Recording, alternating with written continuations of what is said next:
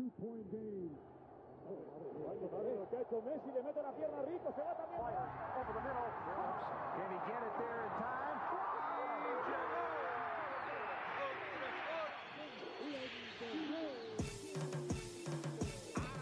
La línea en los deportes, ¿quién fue que la marcó?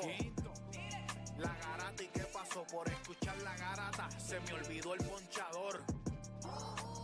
Garata y qué pasó, mi jefe en el trabajo, un memo me dio y qué pasó. Dime qué pasó, muchos han tratado y la vida lo rechazó. La garata y qué pasó, si sabes contar, dale, saca cuenta, el deporte hace años date cuenta, están mordidos, porque las encuestas dicen que estamos arriba y ustedes no suben la cuesta, te cuesta aceptarlo, que te cuesta admitirlo, información sin fundamento, eso no vamos a permitirlo, tiene miedo a decirlo, en la garata se dice, como dice, estamos duros de cerebro y de vice, y a la vaina que me parió, de 10 a 12 le contesto, ¿y qué pasó? 106.9, ese es mi pretexto, ¿y qué la garata de la mega, si la cambias te detesto, examinando el deporte con los que saben de esto. ¿Y qué pasó? ¿Y qué pasó?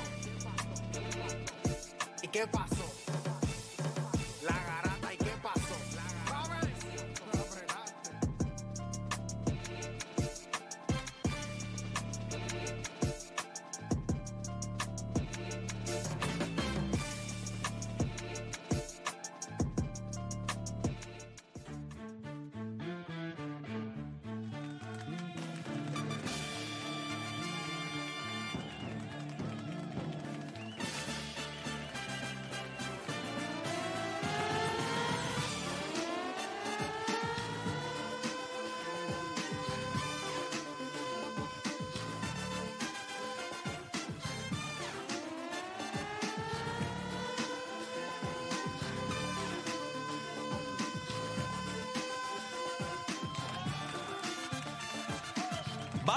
Puerto Rico viene.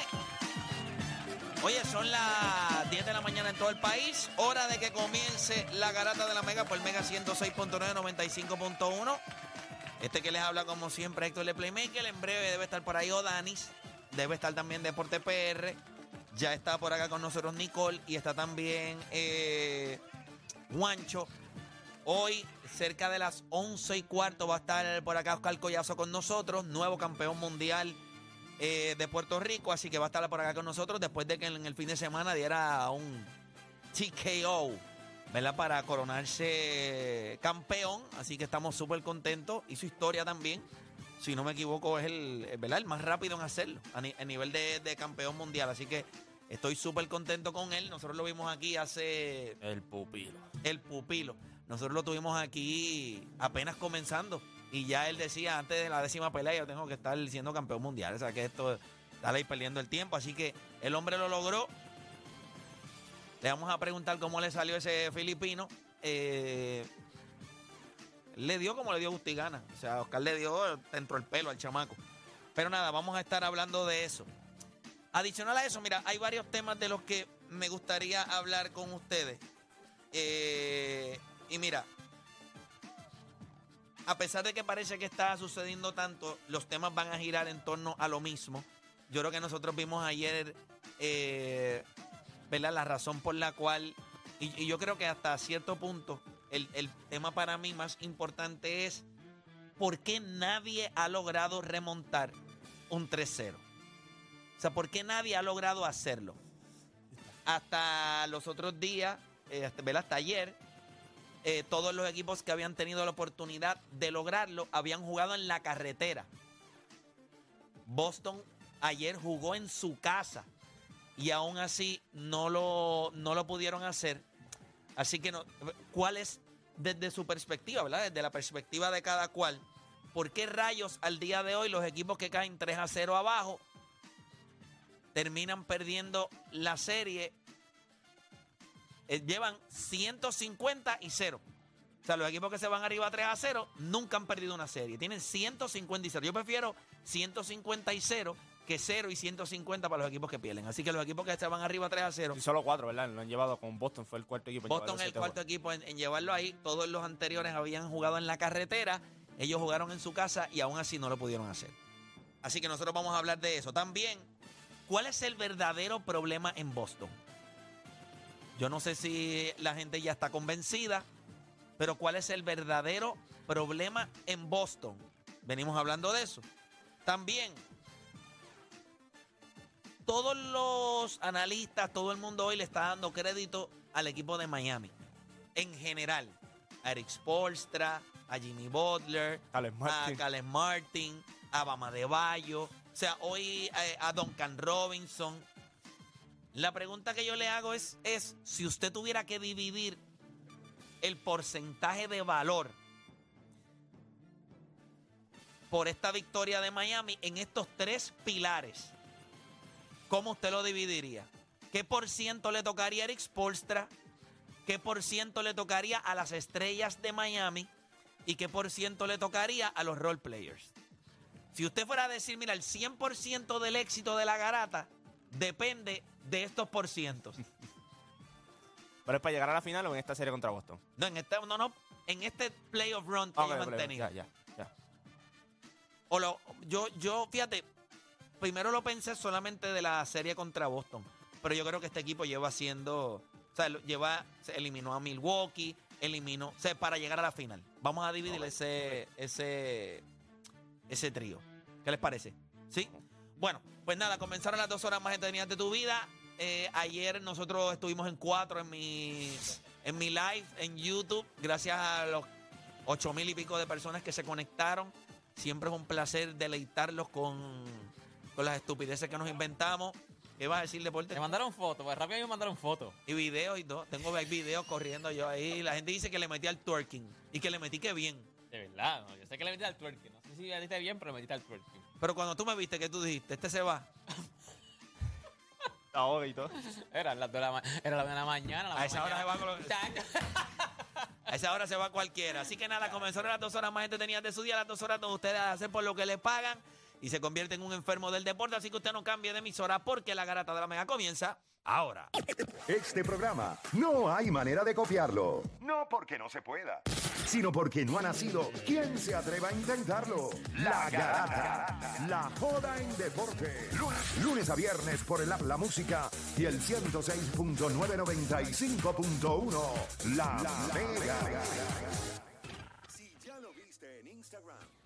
Tres chats de WhatsApp hablando de lo mismo y las opiniones andan corriendo por ahí sin sentido. Prepárate, arrancamos la garata con lo que está en boca de todos. Vamos a darle por acá. Comienza la garata de la Mega 106.95.1. Antes de comenzar, ayer me tiré las primeras pinceladas de información de Fórmula 1 a través de las redes sociales y a través de mi fanpage en Facebook. He estado, ¿verdad? Desde que estamos haciendo el programa Fanzone también allá, eh, ¿verdad? En ABC, pues, pues, pues me envuelvo un poco más eh, en, el contenido y las cosas que estamos haciendo. Y estamos hablando también de fórmula. O sea, se está tocando el tema de fórmula. Hay mucha, eh, hay muchas personas que, pues ahora mismo, Verstappen está, es imposible en lo que está pasando con él. Eh, creo que Mercedes hizo algunos ajustes, eh, ¿verdad? Con Lewis Hamilton y creo que Wolf, si no me equivoco, creo que se llama el- Otto Wolff. eh, Otto Wolff, que, que ellos están haciendo algunos ajustes y entienden que aunque Mónaco no era lo que ellos necesitaban para, para medir eso, y Pero España empieza. pues, es, es correcto, son en España ahora. Ellos esperan que puedan empezar a, a moverse, por lo menos estar más en carrera, cosa que ellos no han podido hacer eh, en las últimas veces. Y Leclerc, Esa, esa fue la que me dio. eh, pues Ferrari tuvo que pedirle disculpas a Leclerc. Hubo una, ¿verdad? Una, eh, una comunicación errónea y del tercer lugar lo bajaron al sexto por falta de comunicación. Eso llega a un punto, Juancho, que eso, es- eso es imperdonable. O sea, a nivel de que tu equipo y tú no estén en la misma página. Está brutal tú preparar. No, no, y que está, prepara, está brutal tú prepararte para un ciclo, para tú ser dominante en ese ciclo, y por falta de comunicación, por mala ejecutoria, tú no estés dominando en el ciclo. Porque este carro no es malo. Es un carro muy bueno. Lo que pasa es que siempre la dirección que han tenido los últimos dos años ha sido mala. El año pasado, Minuto lo votaron, vienen con director nuevo este año, y, siguen teniendo los mismos problemas. Mercedes ahora mismo tiene una ventaja. Mercedes no tendrá el carro que tiene Ferrari en estos momentos. Con los ajustes yo creo que van a mejorar mucho. Pero Mercedes sí tiene la dirección. Mercedes sabe lo que van a hacer. Cuando tú lo ves, la ejecución de Mercedes siempre en la pista es a más. O sea, Toto Wolf es- sabe muy bien lo que está haciendo. Horner, obviamente, Red Bull es una bestia.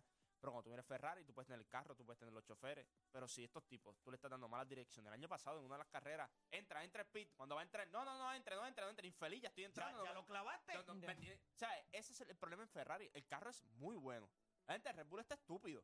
Pero el carro es muy bueno. No es para que esté Pero se el supone, ridículo. que, se está- supone que tú puedas hacer un, segundo cero. Claro. Tú se, se Segundo, que- tercer lugar que, cerca. que en el Constructor tú estés compitiendo de fuertemente con el número uno, pero que tus odds de quedar segundo sean bien altos. Los más altos. Mira, ahora mismo eh, Aston Martin está usando el motor del año pasado de, de Red Bull.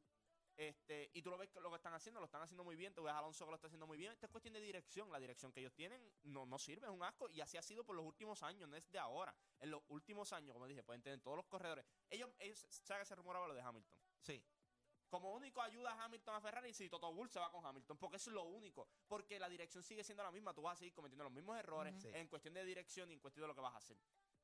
So, y eh, este año fue que se hizo, el Red Bull hizo récord del el, el, el pit stop de, creo que cambiaron Sí. todo en menos de dos No, segundos. no, no, ahora mismo no hay break. Ahora O mismo sea, y ese es el equipo de Red Bull. el equipo, Sí. tienen todo. En todo. O sea, a nivel de la máquina, a nivel de, del, de- o sea, la máquina, cuando hablo de todo, desde el piloto, el vehículo, eh, el equipo, ¿sabes? Ahora mismo es un estúpido. es aplauso en todo. Ahora mismo es, ahora mismo son los líderes, pero eh, no hay, no hay break. O sea, todo lo demás está descoñetado y Ya. tienen a todo el mundo tratando de reaccionar. Ahora mismo eso de Ferrari y Leclerc me llamó mucho la atención. El hecho de que la gente de Mercedes esté hablando de que, mira, mano, ahora mismo no tenemos nada break. So, vamos a estar ¿sabes? Traen- trayendo nuevas opciones, nuevos ajustes para ver si, si podemos por lo Sí. menos mantenernos en carrera. O sea, a ese punto ellos están. O sea, está bien complicada la cosa, pero eh, ahora van a, a España, A ¿verdad? España ahora. A España. eh, que debe ser muy bueno. Hay que ver a Alonso. Yo creo que Alonso iba a estar pompeado. que tiene, España. tiene break, ¿verdad? Sí, está pompeado España. Yo creo que Mercedes los, los ajustes lo van a ayudar también mucho en cuestión de que a competir más fuerte también. Yo creo que van a ser carreras, pueden ser un poquito carreras más cerradas. Pero también eso hay que ver los qualifiers lo que pasa. Tuviste que Ferrari, Carlos Sainz en- el viernes chocó. Es eh, correcto. O sea, ellos tienen que arreglar muchas cosas.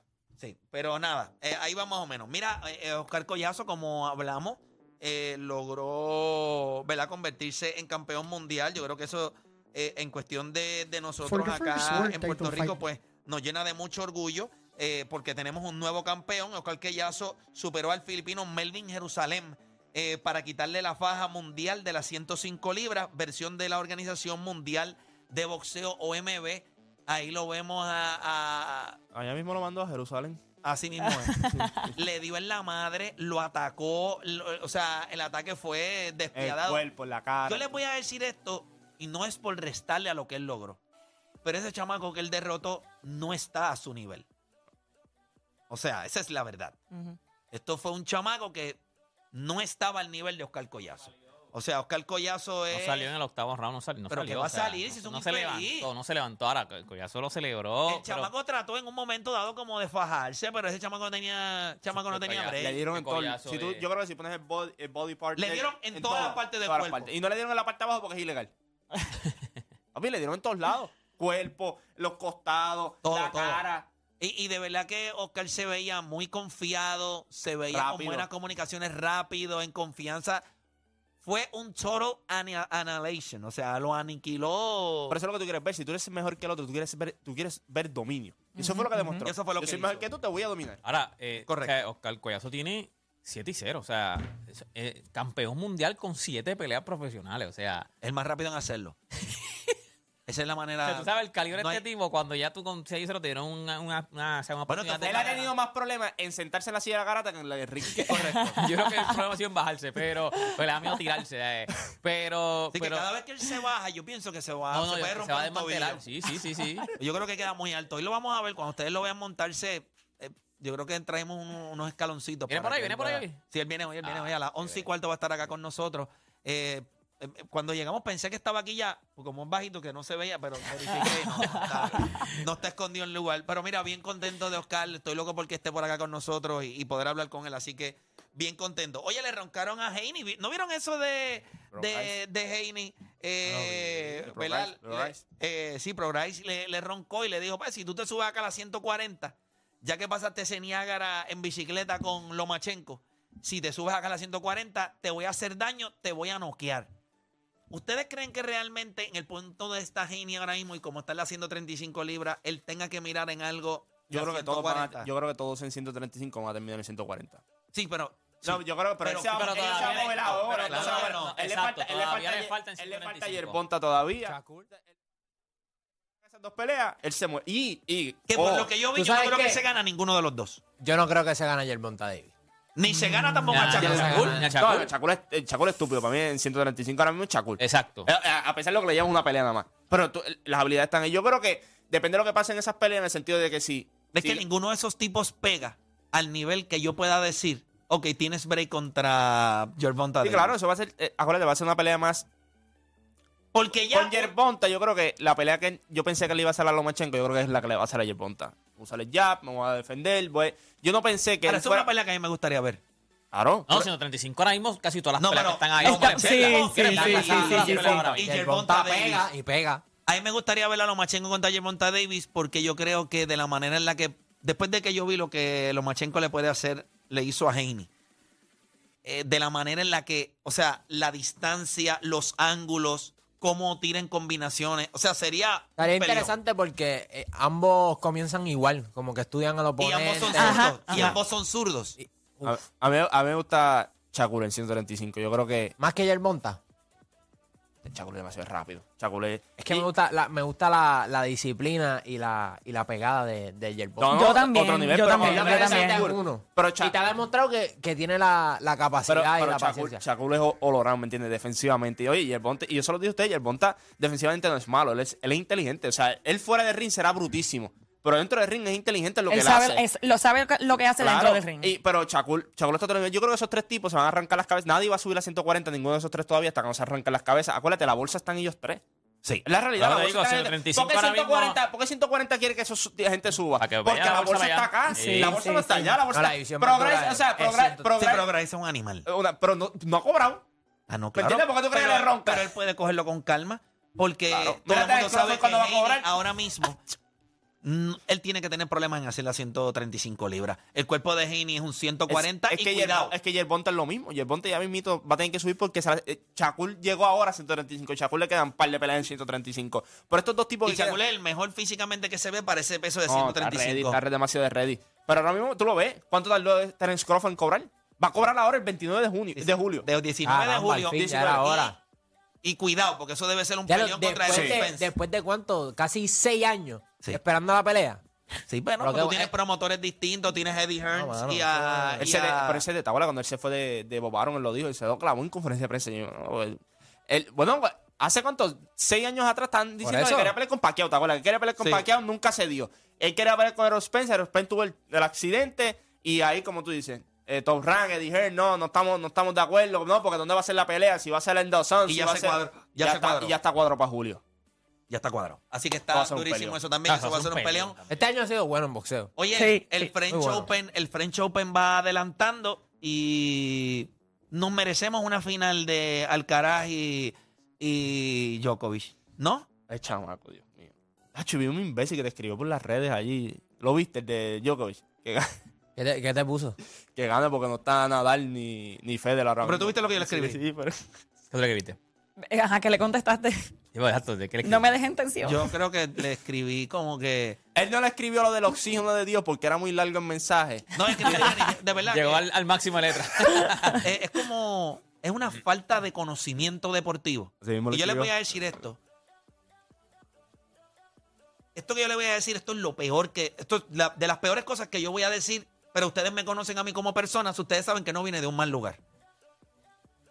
Yo no creo que la gente... Y ustedes sí lo están. Ustedes. O sea, sí, porque si no yo no me sentaría aquí. Pero yo considero que el resto de la gente que está allá afuera no está al nivel de nosotros para nosotros hablar del deporte. Y esto lo digo con la mayor sinceridad del mundo.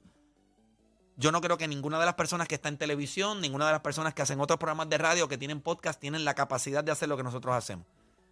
Yo estoy 100% seguro y a veces me acuesta eh, decirlo porque me da, tú sabes, me da un poquito de vergüenza, pero no están. Entonces, tú ves el público y el público está más atrás todavía. La gente no conoce, la gente, la gente habla estupideces. Eh. La gente no, no. Mira, ahora mismo eh, me gusta lo que hizo LeBron en estos días y lo que dijo.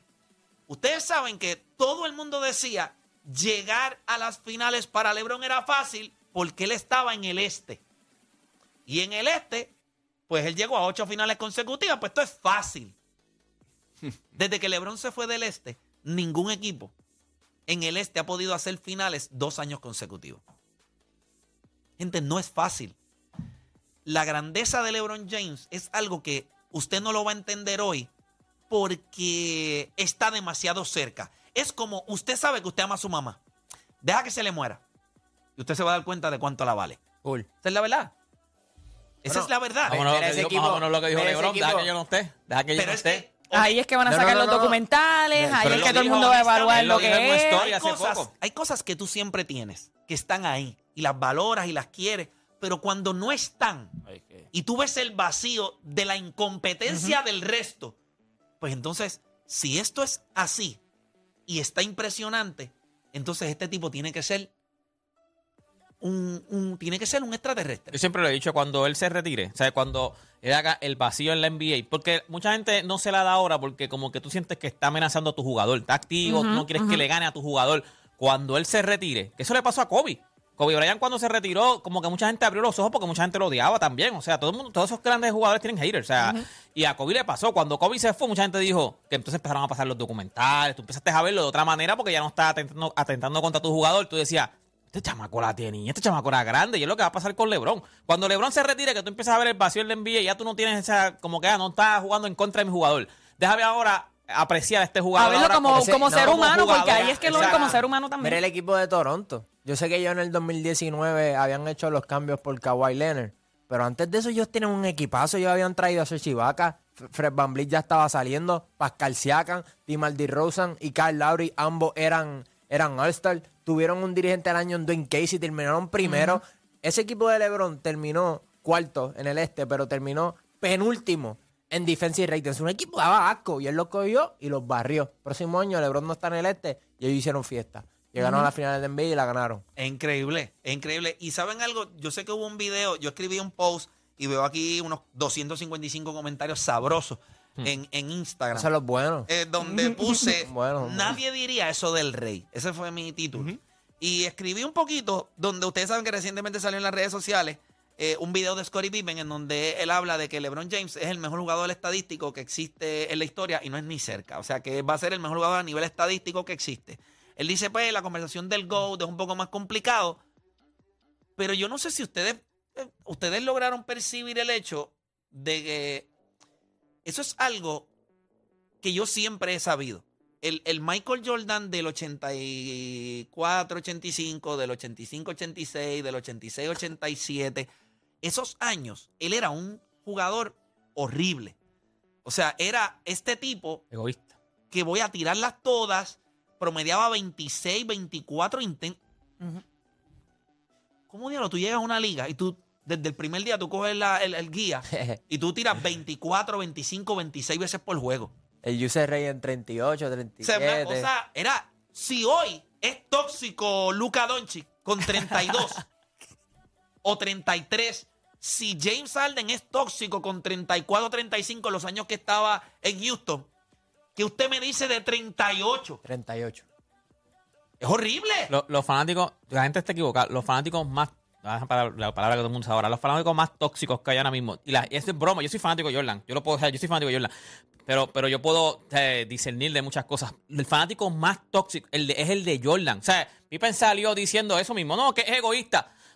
O sea, la gente como que él tiene que ser perfecto. No, él no puede ser egoísta. Es Michael Jordan. Gente, no hay problema. Si fue egoísta en los primeros años. No, o sea, eso no tiene nada que ver con Pero- que a lo mejor Ujú. siga siendo el mejor jugador de la historia. Pero puede la- tener defectos. La gente, los de Jordan, son per- eh, Jordan es perfecto. Fanático, o sea, fanático, óyeme, o sea, Sí, pero ahí si Pippen dice, mira, en colegial fue egoísta, los primeros años fue egoísta. ¿Y qué pasa? Yo como fanático de Jordan, Pippen me lo dice a mí, yo digo, ¿y? Sigue siendo Jordan. Sí que es verdad, fue, era egoísta, pero sigue siendo el mejor jugador de, la historia del NBA.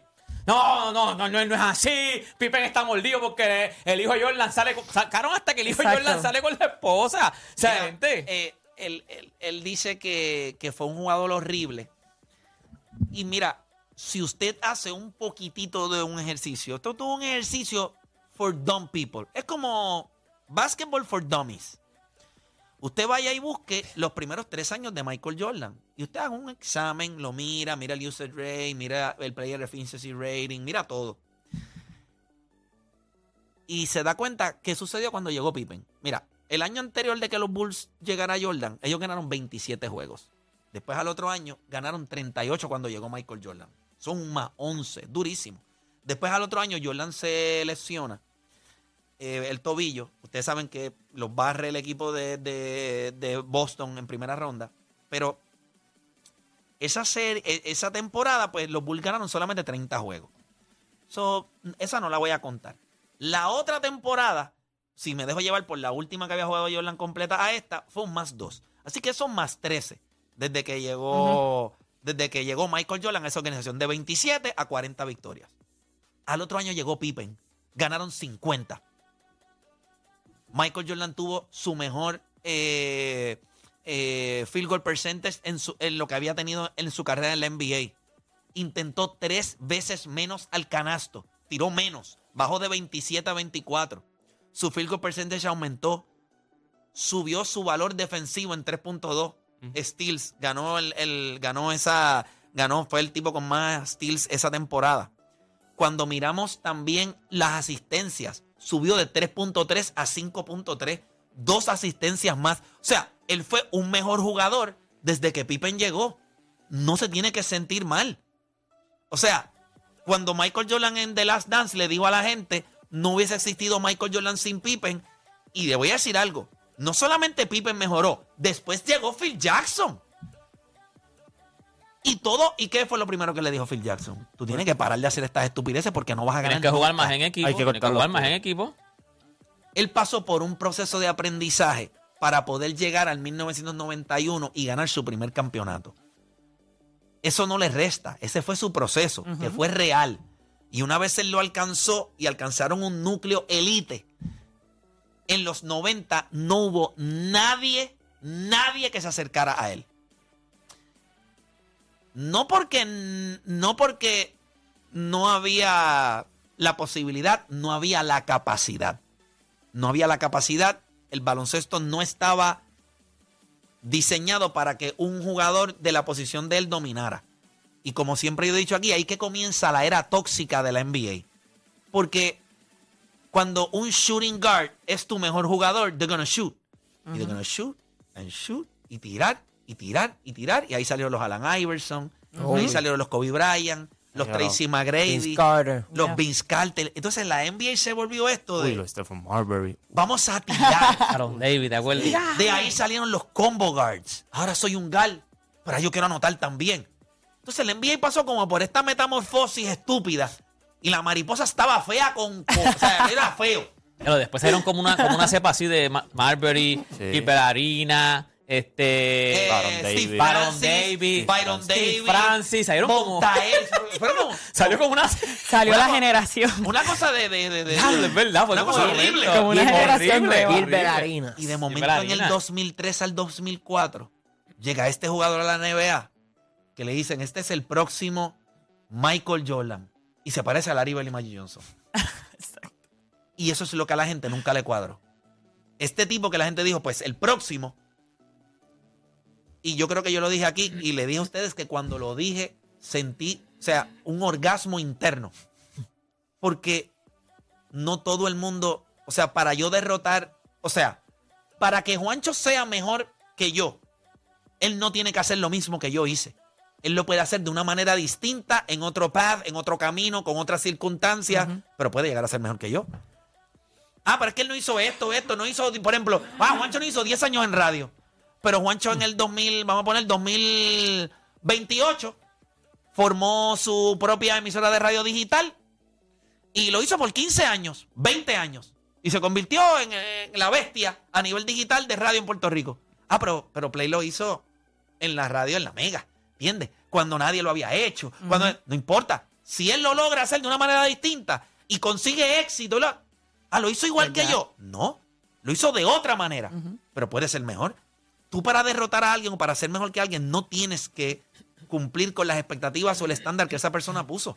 Tú puedes ser mejor por otras razones. Lo, lo más brutal de él es que yo, la gente lo, lo critica por su fortaleza, que es el IQ. Sin embargo, a los otros los dejábamos que disfrutaran de su fortaleza. En el caso de Kobe Bryant y Michael Jordan, ah, pues les gusta el Mamba Mentality, dame la que yo la Tiro quiero. contra cinco. Y pues, esa es la fortaleza de ellos. Pues si la fortaleza del otro es el IQ, ¿por qué, por qué lo va a criticar? O sea, ¿por qué lo va a criticar? No si- son las mismas herramientas. Claro que no. Mira, But it get it done. la- el media y el NBA solo que crearon esta imagen de LeBron James de que ahora mismo nadie lo quiere. Por, por el hype que le pusieron desde los 15 años. Acuérdate, cuando hay alguien con hype tan temprano, la gente lo que quiere es verlo fallar porque no, tú no quieres ver que un chamaquito te lo venda a 15 años que va a ser la eminencia. Capitalizaron eso. La NBA lo pone en una situación donde cuando él llega, había un problema en la NBA porque estaban todo ese reguero de, de jugadores que no sabía lo que íbamos a hacer, tras de que eran así, eran jugadores problemáticos también. Entonces necesitas una cara nueva, te lo impulsan a él a los 18, 19 años. O sea, es un proceso de transición bien difícil en el que él llegó a esta liga y por eso yo creo que la, la imagen que hay de él, las expectativas estaban demasiado de ridículas y el tú sobrepasar esas expectativas te pone a pensar a ti, pues entonces no eran ridículas en aquel entonces la expectativa. O sea, cuando, tú- cuando te decían lo que iba a hacer LeBron James, entonces eso es imposible. O sea, eh, incluso... El problema es que no nos explicaron cómo lo iba a hacer. ¿Cómo? Y el estándar, ok, el patrón que había, porque era el que había existido desde que Michael Jordan entró a la liga, es que para tú ser mejor que él, tienes que ser como él. O sea, nosotros se nos hacía bien difícil pensar cómo un tipo que se parece más a Magic y a Larry Bird podía ser mejor que un tipo como Michael Jordan. Ah, pues no, el mejor jugador del NBA tiene que tener estas Sí, habilidades. porque el molde era Y para. Y cuando- Exacto. los títulos, añadirle los scoring titles, Exacto. Que, by añade... the way, mientras más va pasando el tiempo, importa. van perdiendo más y más relevancia porque nos vamos desintoxicando. ¿Quién gana el título de anotación este año? Nobody cares. ¿Quién lo ganó el año pasado? Who cares? ¿Quién lo gana 4, 5, 6, 7 años consecutivos? A nadie le importa eso. Todo el mundo quiere ser all around. Todo el mundo quiere tener doble dígito en asistencia. Triple La gente doble. hoy quiere triple dobles. La gente quiere hoy que los reconozcan porque son completos. No como un tipo que se encargó por 10 años de demostrarte, yo puedo anotar mejor que cualquier otro. En una era donde él no tenía competencia, porque nadie quería anotar como él lo hacía. Nadie quería. Ningún jugador en la historia de la NBA del 90 al 2000 promedió 30 puntos por juego. El único que lo hizo fue Michael Jordan. ¿Me entienden cómo las cosas van cambiando y la mentalidad? Y el deporte también evolucionando gracias a sus jugadores. Cuando nosotros miramos el NBA hoy y miramos los jugadores actuales, la posición que menos valor tiene hoy es el shooting guard. Es la posición que menos importa. Y cuando miramos la manera en la que se juega el juego, ya no hay espacio para Michael Jordan. En la NBA de hoy no hay espacio para tipos como Michael Jordan. No hay espacio para un tipo que tome 24 o 25 tiros. Le decimos tóxico, loco, no sirve, no es un buen compañero, Come bola. come bola. ¿Verdad? Tienes que pasar el balón. Es un jugador ahora mismo que lo que hace es meter la bola y no hace más nada. De eso es lo que él puede Es más, roncar. te dicen eso mismo. Ah, tú lo que haces es meter Ahora, bola. Eso es lo que puede roncar, que él ganó de una manera que, que otro shooting no ha podido replicar. Porque en el caso de Kobe Bryant, este... Y ganó cinco. Kobe ganó cinco. Pero son tres, fueron tres con Shaq. Claro. ¿Entiendes? Este, este tipo ganó seis, siendo el, el- el- el máximo anotador. Aquel ganó dos. Y como quiera no, es, no, es- no era el nivel de Michael Jordan. So, No es un él puede cabrón. roncar de eso, de que de la manera más tóxica, de la manera en que nadie gana, él tiene seis. Él tiene seis. Y esa, es la- esa sí es la realidad. Esa sí es la realidad. Así que nada, nosotros vamos a hacer una pausa. Cuando regresemos, vamos a coger el éxito de este Miami Heat. El éxito de Miami desde que eliminaron a Milwaukee, eliminaron a los Knicks, eliminaron anoche al equipo de los Boston Desde el Celtics. play Desde el play La Desde el play-in. vamos a dividir este equipo en tres partes. Eric Spolstra, las estrellas, solamente voy a incluir a Van Adebayo y a Jimmy Butler, y los role players. Si usted tuviera que adjudicarle de un 100% valor a cada una de esas partes de Miami, ¿cómo usted distribuiría ese valor? Hacemos una pausa y en breve regresamos con más acá en La Grata. Repasemos el deporte en Puerto